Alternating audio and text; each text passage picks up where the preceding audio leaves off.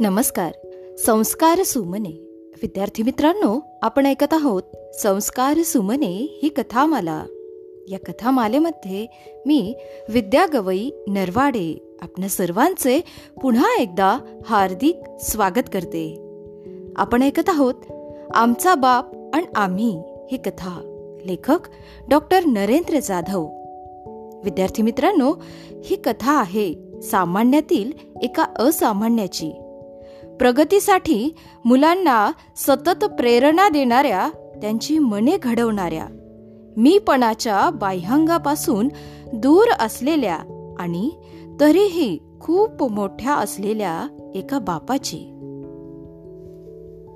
ऐकूया कथेचा पुढील भाग. एकोणीसशे सोळा सतराच्या सुमारास महाराष्ट्रात जी प्लेगची साथ आली होती त्यात रुंजाबाबा गेले. नवऱ्याचा आधार नाही. जमीन असून नसल्यासारखी. पण आजी तू आपल्या दोन लहान मुलांना सांभाळत जिद्दीने उभी राहिलीस. मोलमजुरी करून तू त्यांची उपासमार टाळू शकलीस.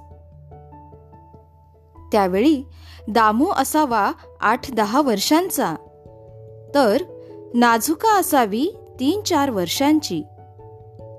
दामूचा चुलत भाऊ माधव. त्याचे आई बाबा दोघेही प्लेगमध्ये दगावले होते. त्याच्यावरही तू मातृछत्र धरलेस.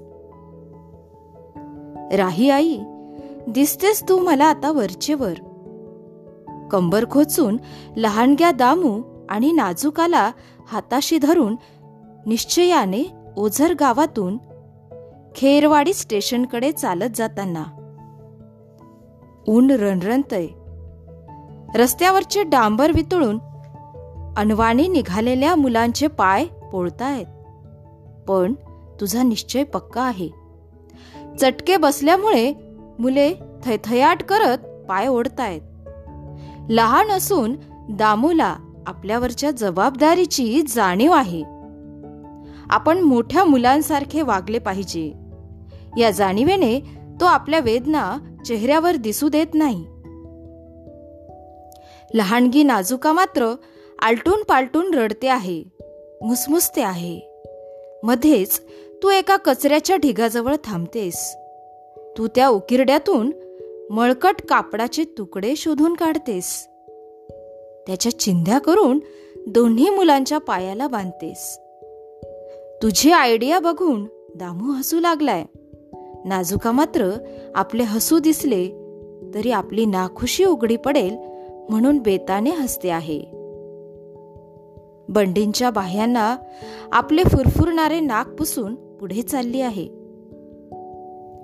तू खेरवाडी स्टेशनवर आलीस आणि तुला गावची पवळाऊ भेटली. पवळाऊ आर्थिकदृष्ट्या सुस्थितीत आहे. ती रीतसर तिकीट काढून मुंबईला निघालेली. तिला सोबत हवीच आहे. तिची सोबत करत बिन तिकीट प्रवास करून तू मुंबईला पोचली आपल्या चिल्ल्या पिल्ल्यांसह. मुंबईला पोचल्यावर तू गोंधळून गेली खरी पण लगेच स्वतःला सावरलेस. याला त्याला सांगून माधवचा शोध घेतलास.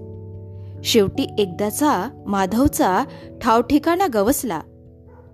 पण मधल्या काळात मुंबईवासी ग्रामबंधूंनी त्याच्या मनात भरवून दिले होते की त्याला स्वतःबरोबर इतर या तिघांनाही पोसावे लागेल. त्यांनी त्याचा धसका घेतला आणि तो स्वतः ओझरला निघून गेला.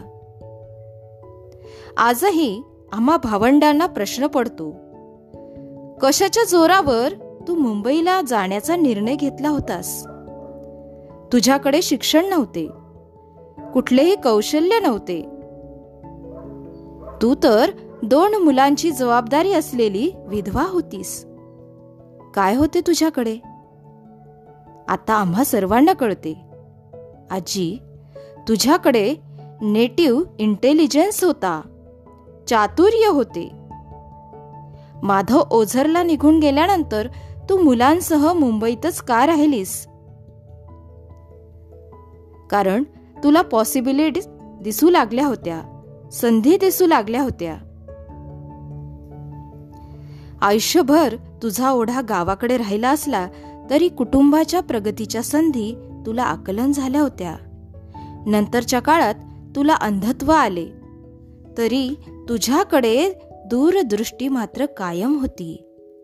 तुझ्या नंतरच्या पिढीने आमचा बाप आणि बाई यांनी ज्या तडफेने आपल्या कुटुंबाची उभारणी केली त्या जिद्दीचा मूल स्त्रोत असलेली तू त्यावेळी जिगर दाखवली होती. तुला आजी न म्हणता आई का म्हणायचे हे आत्ता कळते आई. विद्यार्थी मित्रांनो या ठिकाणी आपण थांबूया. उद्या पुन्हा भेटू कथेच्या पुढील भागामध्ये. धन्यवाद.